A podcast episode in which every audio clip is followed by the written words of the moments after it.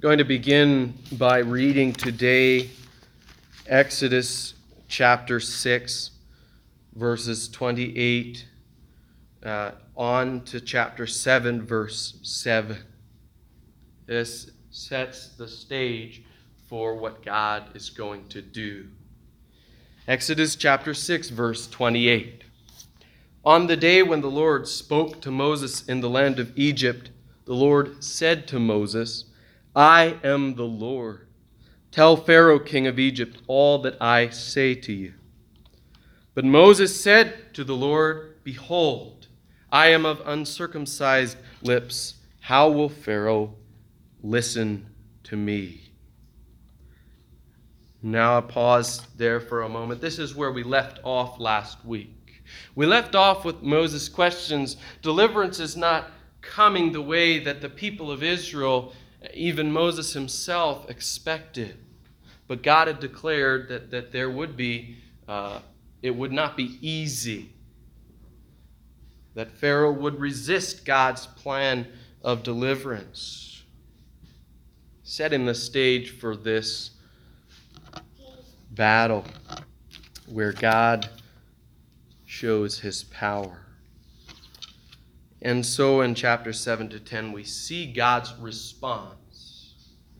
We see what God is going to do first in word, chapters, uh, verses 1 through 7 of chapter 7, and then in deed.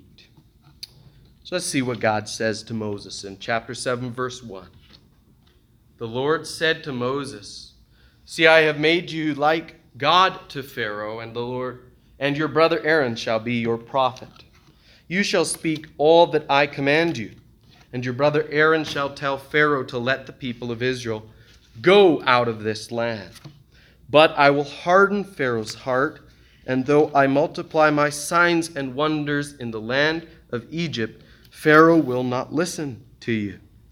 Then I will lay my hand on Egypt and bring my hosts, my people, the children of Israel, out of the land of Egypt by great acts of judgment the Egyptians shall know that I am the Lord when I stretch out my hand against Egypt and bring out the people of Israel from among them.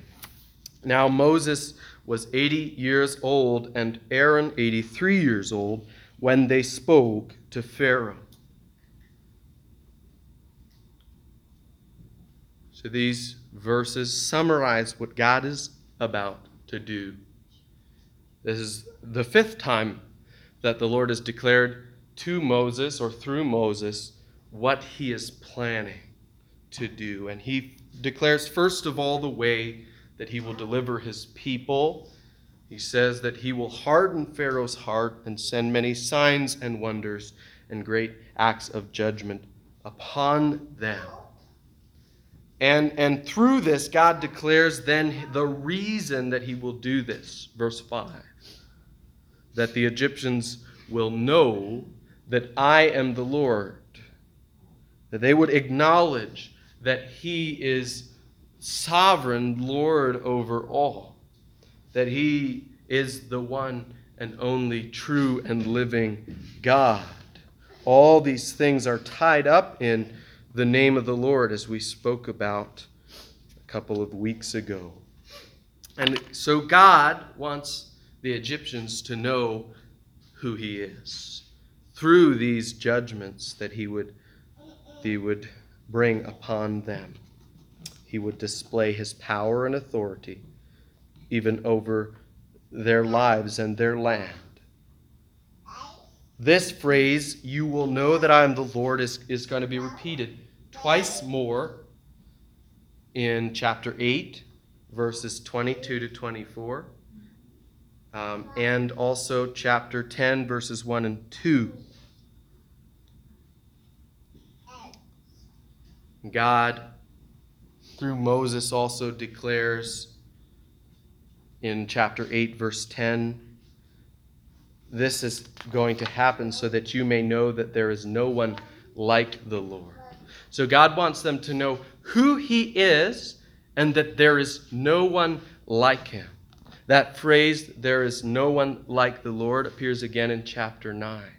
So these two phrases that, that they shall know that I am the Lord and that there is no one like the Lord define for us God's purpose in bringing about these plagues of judgment, bringing Israel out through these miraculous signs and plagues. Right from the very beginning, God's purpose was that these great judgments would reveal his power and his authority that all would see that no one is greater, that no one is stronger than God because he he alone is the Lord. He alone is sovereign over all the earth. And so we see that what God declares in these verses, the, uh, chapter 7, verses 1 through 7, he demonstrates in the remainder of the chapter. First, he demonstrates it in chapter 8 or 7, verse 8 to 12, with a sign. God gave Pharaoh the sign of the staff turning into the serpent. And after this demonstration of power, God sends nine great plagues of judgment followed by a tenth and final plague. It's four chapters of Scripture to read the entire ca- account of the plagues. And, and plus that, if you add on the tenth plague.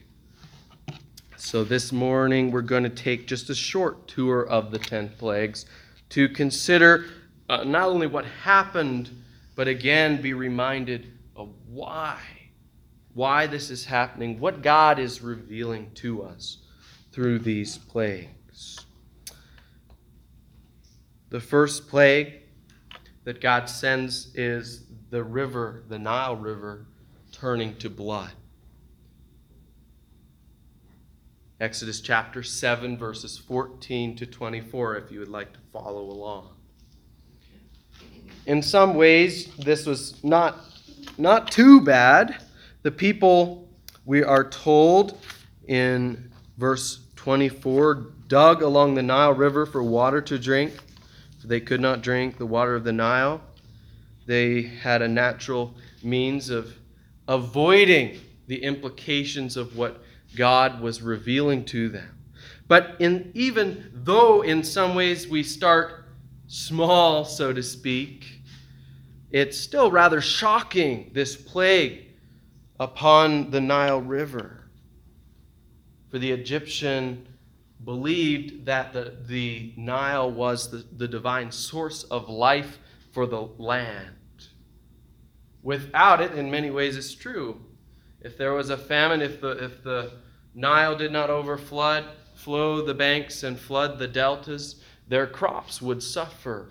And so they saw this as, as a sign of the, the Nile River's divine power. And God says, By this you will know that I am the Lord.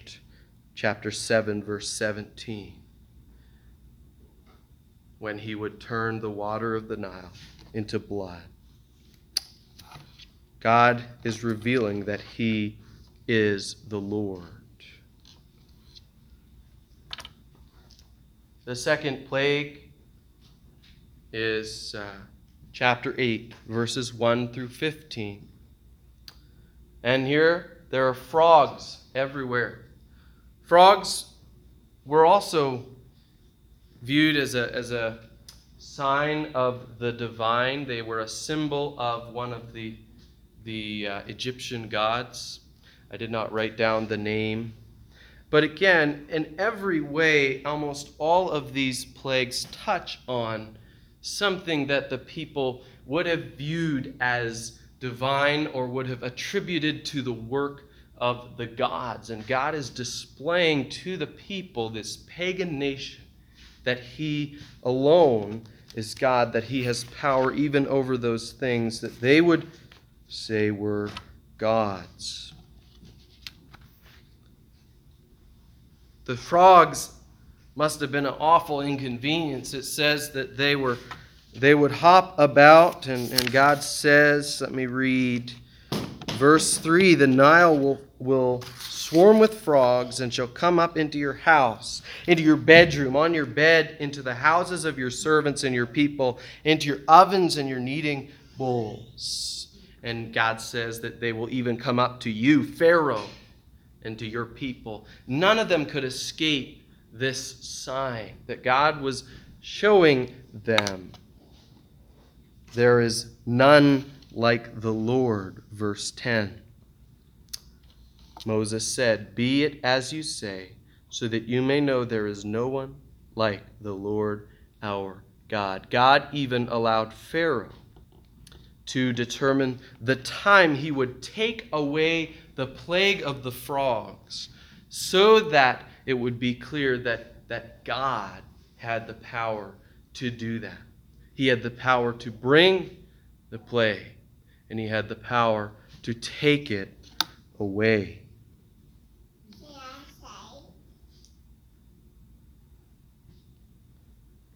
The third plague, I call it the plague of nasty insects, round one, because uh, there's another one after that. Some more insects. But the first plague is the plague of gnats, or some translations uh, translate lice or mosquitoes. It's not exactly clear what type of insect we're talking about, but it was a nuisance. It was a plague. It was not at all pleasant. And in this plague, we learn that the magicians, who had been up to this point uh, replicating the plagues, they had made some frogs appear out of nowhere, and they had turned some kind of water into blood or some kind of blood like substance. But now we see that they, they don't have any power before the Lord. Not only can they not reproduce some, some little gnats, some little fleas, or, or some kind of insect, they, they also can't do anything about it. They can't take that plague away. The magicians are powerless. The wise men of the people are powerless before the Lord. We can read that plague in, in uh, Exodus chapter 8, verses 16 to, to 19. And then come nasty in- insects, round two, swarms of flies. They are a nuisance. They lay their eggs and they infest the land and swarm the ground. And in this plague, too, God reveals verse 22 and 23 and 24, he says that I will set apart the land of Goshen, the land where my people dwell, so that no swarms of flies shall be there, that you may know that I am the Lord in the midst of the earth. Thus I will put a division between my people and your people. Tomorrow this sign shall happen. And the Lord did so. So God again is revealing that He is the Lord. And He reveals that He is Lord by making a, a distinction between those that are His and those that are not. Those that are not His are under the wrath of God, experiencing this swarm of flies. And those that are His, God withholds His wrath, that he has the power to do this, the right to do this, for he is the Lord. Well, it doesn't end after plague four, there's plague five. Animal diseases upon the livestock the horses and the donkeys and the camels and the herds and the flocks, chapter 9, verses 1 through 7. And again, verse 4 of chapter 9 says, The Lord will make a distinction between the livestock of Israel and the livestock of Egypt, so that nothing of all that belongs to the people of Israel shall die. And not only that, verse 5 tells us, the Lord set a time, saying, Tomorrow the Lord will do this thing in the land. And the next day the Lord did this thing. So not only is God revealing there's a distinction between my people, those that are, are mine, and those that have rebelled against me, those that do not worship me alone. God also reveals that He has the power to set a time when something should take place. Truly, He is Lord of all. Chapter 9, verses 8 through 12 tell us the sixth plague, a plague of painful sores that was on the animals, was on the people as well. And yet again, we're reminded that, that God is stronger than the magicians, the wise people of Egypt. Chapter 9, verse 11 says The magicians could not stand before Moses because of the boils. For the boils came upon the magicians and upon all the Egyptians. They were not exempt by their wise and powerful arts. All men, all the Egyptians were judged. Plague 7 and 8, the crops are destroyed. First, by a massive fiery hailstorm. Chapters 9 verses 13 to 35, and then by the locusts that came and ate all that was left. Chapter 10, verses 1 through 20. And through these two plagues, which are the longest of the accounts, as they increase in intensity and in the consequences that they would have on the, on the people and on the land, their entire livelihood was being destroyed animals and, and, uh, and livestock was a small portion of, of the economy and the livelihood of the people of Egypt, but the crops were huge in the, their economy. And so God destroys them all. The fiery plague, God says, will take place so that you may know that there is none like me in all the earth. Chapter 9, verse 14, and now verse 16, or verse 15, rather. For by now I could have put out my hand and struck you and your people with pestilence, and you would have been cut off from the earth. Oh, that's a threat. God says, I could have destroyed you by now. But he says this in verse 16 But for this purpose I have raised you up to show you my power, so that my name may be proclaimed in all the earth. For you are still exalting yourself against my people and will not let them go. God was not going to allow Pharaoh's pride and stubbornness to go unpunished. Indeed, he prolongs what happens to show his power over even Pharaoh.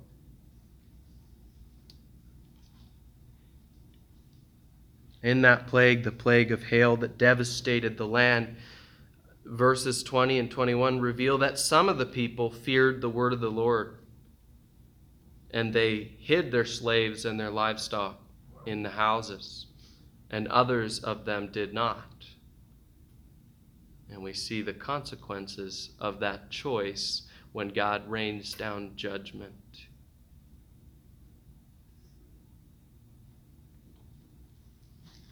Yet again, the people of Israel, their land, there was no hail. Chapter 9, verse 26.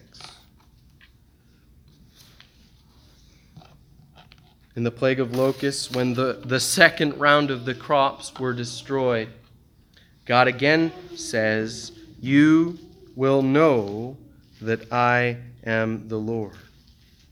Verse 2.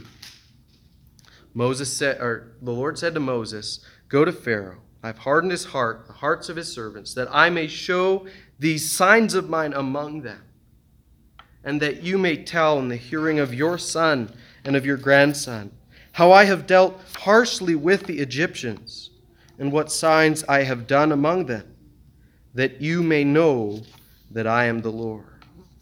So here, God not only wants Egypt to know, but he wants the, the future generations of the people of Israel to know that, that God had done these things.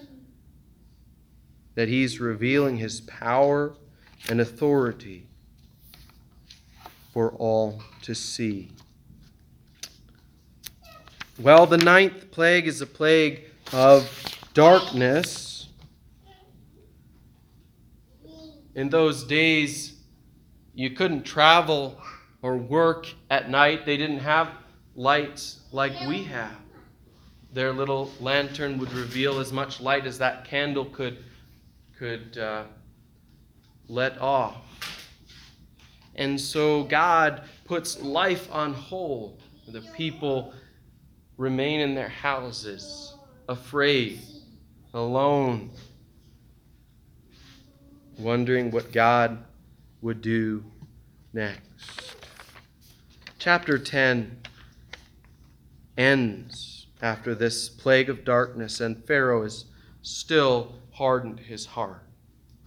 But God is not finished. And the tenth plague, which we will talk more about next week in conjunction with Passover and considering the redemption of God's people, it was also a great and costly judgment upon those that did not apply the blood of the Lamb to the doorposts, those that did not acknowledge the authority of God were judged. And so Pharaoh and all the sons of Egypt, the firstborn males, died in that tenth plague, which we can read about chapters 11 and 12 of Exodus.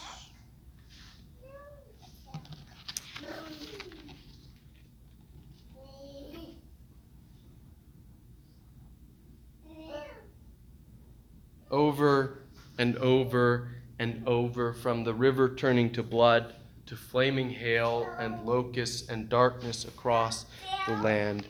God is revealing his power and authority. The magicians were helpless. Pharaoh was powerless. At different times, we didn't highlight these things as we went through really quickly, but Pharaoh pleads with Moses to stop the plagues because the, the magicians can't help them. He can do nothing. So he asks Moses to relieve the pressure. And, and he promises many of those times to let the people go. But when life is getting a little bit back to normal, again, he refuses to let them go. He's stubborn in spite of all of the, the patience of God. Again and again, he refuses to submit to the Lord.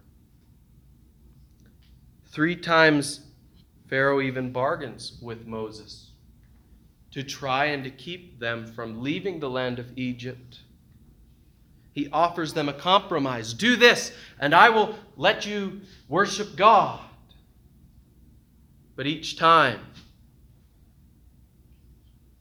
was he going to? We don't know because Pharaoh or Moses said, "No, we will obey the Lord."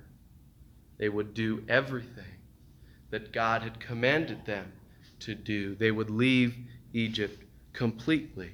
with their families, with their livestock, to go and serve the Lord. Each time they remain faithful to God, their Lord, their sovereign, and each time Pharaoh hardens his heart and does not give in, just as the Lord had said.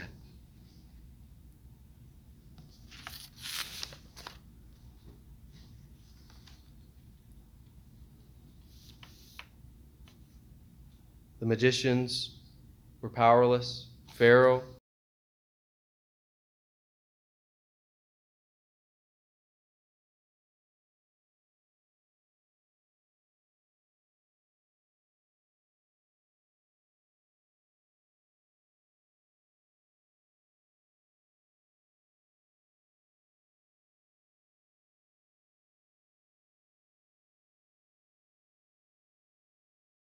verse 12 and Numbers ver, uh, chapter 33, verse 4, that the plagues were God's judgment against the gods of Egypt.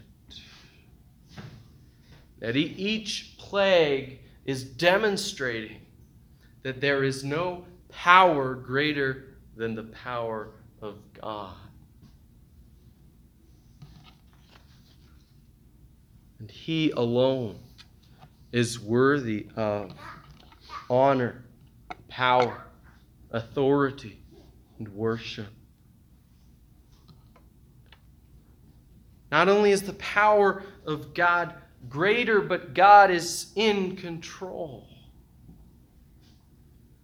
He is in control of the timing of each plague, when it would start and when it would end, and where it would happen and how it would happen.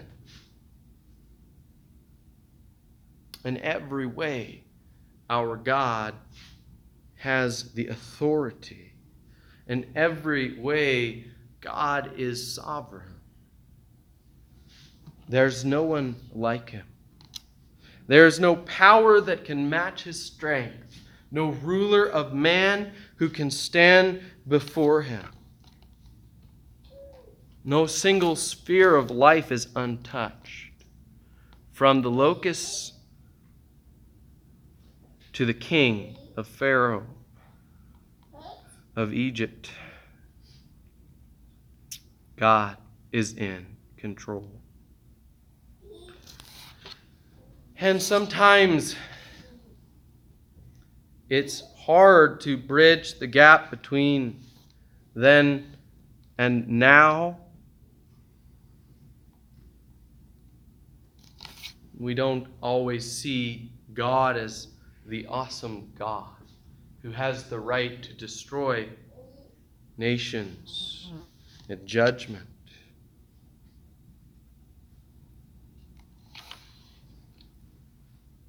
But God remains the same.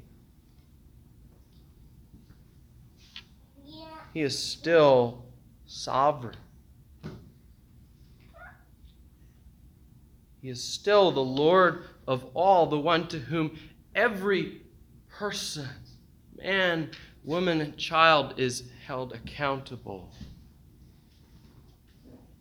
For who they serve, who they love in this life, who they live for. And so God's sovereignty is a terrible thing for those who refuse to acknowledge the authority that He has over their lives, over their life, over their, the time that they should be born and the time that they should die.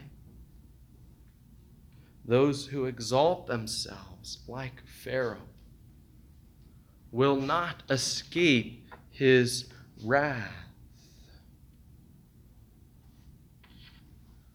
The author of Hebrews reminds us it's a fearful thing to fall in the hands of the living God. And our God is a consuming fire. Do we believe that it is a terrible thing to stand opposed to God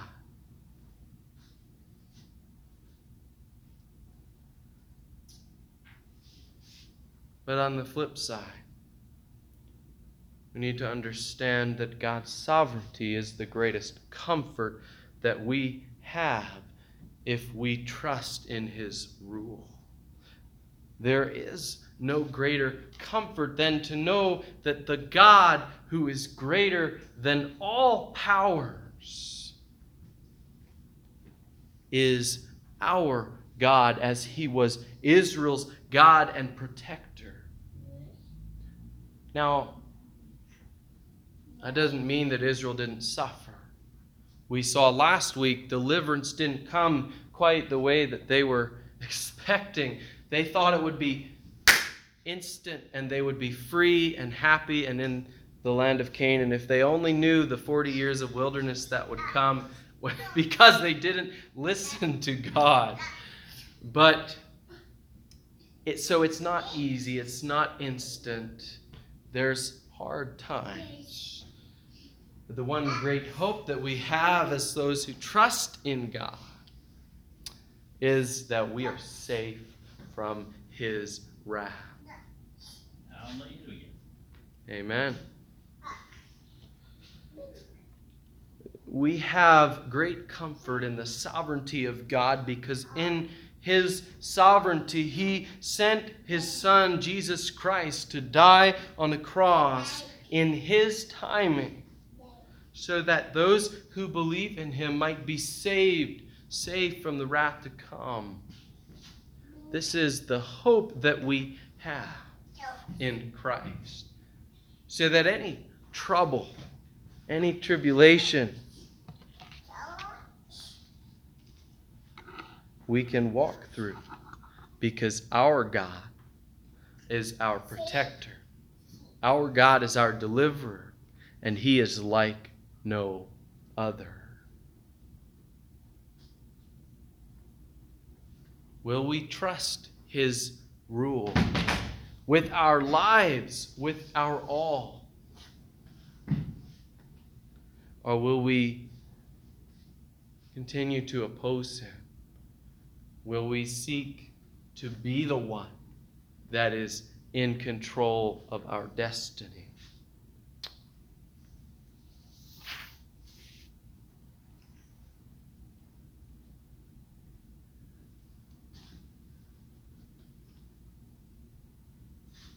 Hope that we will heed this awesome picture of our God that we will not forget that He is sovereign, that we will remember His power is greater than any other. No gods, no men, nothing in all of nature is greater than the power of God. And He has authority over all things.